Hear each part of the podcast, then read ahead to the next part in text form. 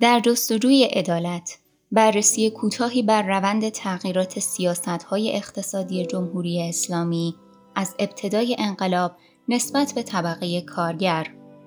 نویسنده رضا سجادی کارشناسی مهندسی برق دانشگاه صنعتی شریف. گوینده فاطمه یعقوبی.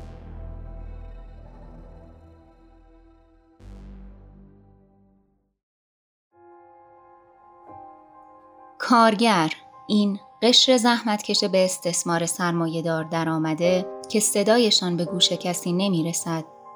امیدش به همین تکنانی است که شکم خود و خانوادهاش را سیر کند.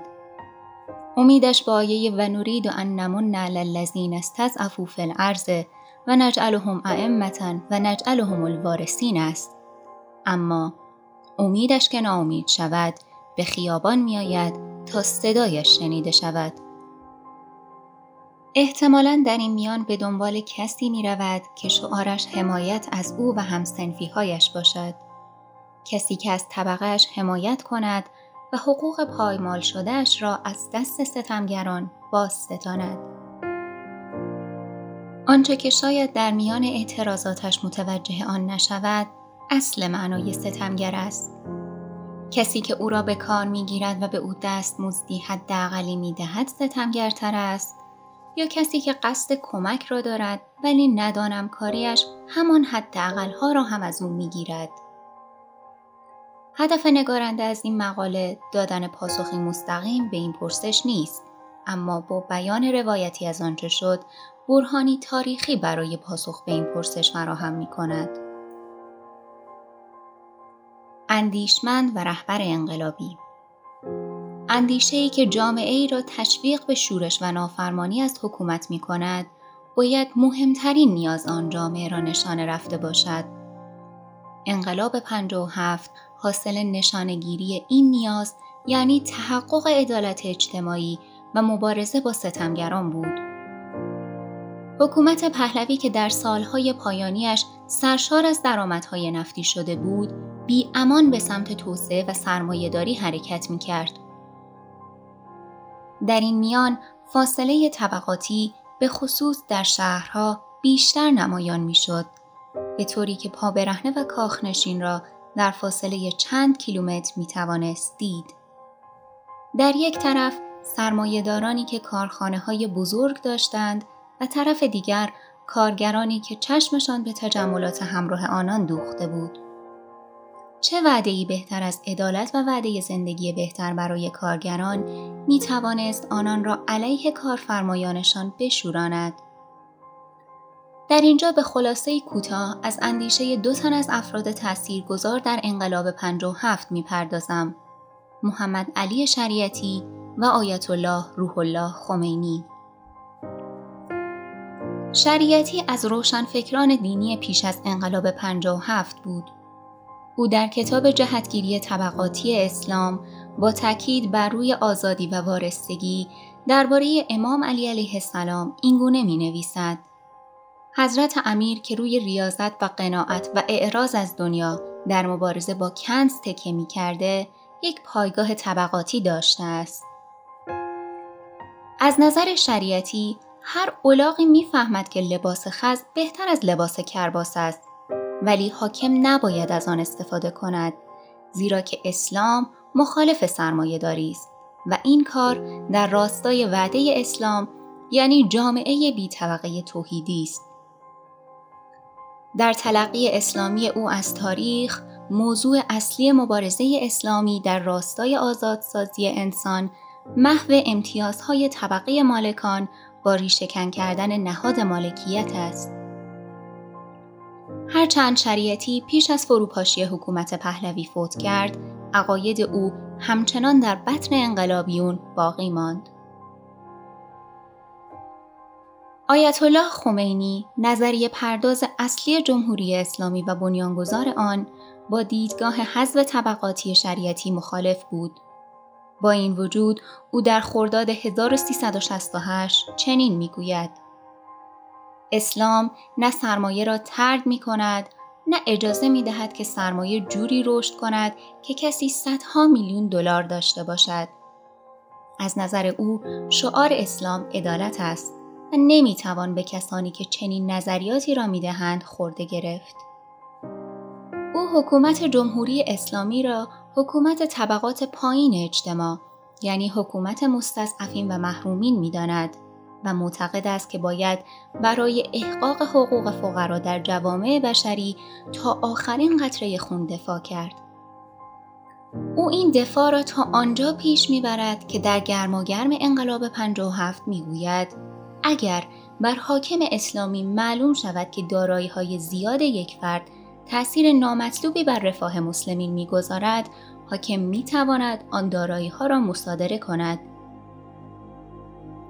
این سخن برخلاف نظر بسیاری از فقهای بزرگ اسلامی بود زیرا که اختیار سیاسی مصادره و توقیف اموال مشروع را به دولت اسلامی می‌داد.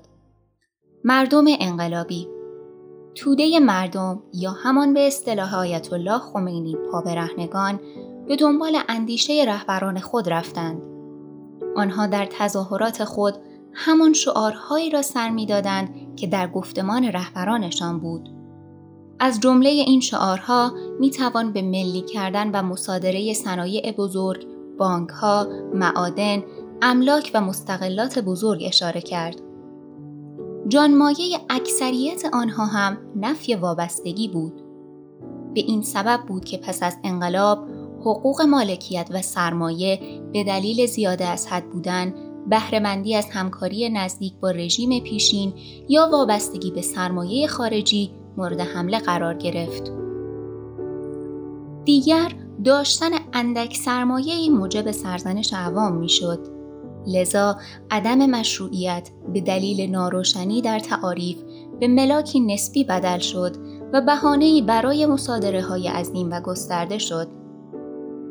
این مصادره ها که به بنیادهای فرادولتی واگذار می شدند به گونه بودند که نه دولت بر روی آنها کنترلی داشت و نه اجازه رقابت به شرکت های خصوصی را می‌دادند.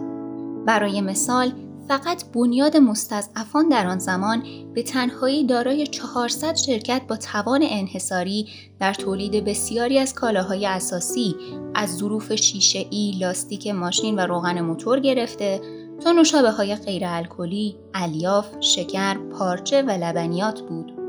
در این شرایط که دولت ناتوان در دفاع از حق مالکیت بود، صاحبان سرمایه و دارایی به خفا رفته تا از خطرات ناشی از تقیان اجتماعی مسون بمانند. آنان کوشیدند تا بر نقدینگی و قدرت تحرکشان بیافزایند و اینها موجب سرمایه برداری از صنایع، استقراض بیش از حد، فرار سرمایه به پناهگاه های امن بانک ها و ارزهای خارجی و ورشکستگی واقعی و سوری شد. بسیاری دیگر از آنها نیز از کشور گریختند. در نتیجه این گسست اجتماعی بسیاری از فعالیت‌های اقتصادی مختل شد و انباشت به طور جدی متوقف گردید. تولید ناخالص ملی در سال 1367 نسبت به سال 1356 تنها 5 درصد افزایش یافت حالان که جمعیت کشور 47 درصد افزایش یافته بود. پرولتر زدایی نیروی کار به گسترش فعالیت‌های خدماتی در هزاران شغل نظیر خورده فروشی، دست فروشی و مسافرکشی منجر شد. بنگاه های اقتصادی بزرگ جای خود را به بنگاه ها با حقوق بگیران محدود دادند و تولید خورده کالاها افزایش یافت. در آن سالها فقط کشاورزی بخشی سودده بود که آن هم به دلیل حمایت دولت از دهقانان و تقسیم عراضی بین آنان بود. همان چیزی که پیش از انقلاب به شدت توسط روحانیان با آن مخالفت شد. دولتی که انقلابی نماند. در کنار این سیاست ها جنگ با عراق و کاهش قیمت نفت دولت را مجبور به استقراض وام و سرمایه گذاری خارجی کرد. باز هم چیزی خلاف آرمانهای اولیه رخ داده بود. آیت الله رفسنجانی در نماز جمعی در سالهای پس از فوت آیت الله خمینی اعلام کرد در سال 1367 مشکلات جدی داشتیم. ما در استفاده از منابع اقتصادی و بودجه به خط قرمز رسیده بودیم. ما حتی از خط قرمز هم پایین رفته بودیم. دوازده میلیارد دلار بدهی داشتیم. این مشکلات در نهایت به عقب نشینی از سیاست های اقتصادی پوپولیستی دولتگرا انجامید و آغازی برای حرکت به سمت لیبرالیسم اقتصادی بود. حال انقلابی که با اهداف ضد سرمایهداری بر روی کار آمده بود راه حل عبور خود از بحران را پناه بردن به آن یافته بود. در سالهای ریاست جمهوری هاشمی رفسنجانی تکنرخی کردن ارز و دیگر سیاستهای اقتصاد آزاد به کاهش ارزش ریال و تورم بی سابقه ای منجر شد. بار دیگر اعتراض توده ها او را مجبور به عقب نشینی و اجرای سیاست به اصطلاح زیگزاگی کرد. دولت محمد خاتمی نیز که با حمایت چپها و راستهای مدرن به روی کار آمده بود، هرچند در راستای سیاستهای اقتصاد آزاد کوشید، اما برای راضی نگه داشتن طرفداران چپگرای خود مجبور به پایبندی به شعارهای عدالت محور ماند. در مجموع این دو دولت توفیق اندکی در راستای آزادسازی اقتصاد داشتند. توفیقی که با به روی کار آمدن دولت احمدی نژاد به یک باره به یأس بدل شد. فاصله گرفتن دولت‌های جمهوری اسلامی از شعارهای پوپولیستی و تحقق ناپذیر اولیه را می‌توان گواهی بر به عمل کار برایت به سخندانی نیست تفسیر کرد. سفره کارگرانی که به امید بهبود معیشت به خیابانها آمده بودند هر روز کوچکتر شد و آنها را بارها به خیابانها کشاند. اعتراضات سالهای 96 و 98 دیگر اعتراض طبقه متوسط به عدم وجود آزادی نبود بلکه همان اعتراضات به عدم توجه به طبقه های پایین بود که وضعیت معیشتشان در این چهل سال روز به روز بدتر شد.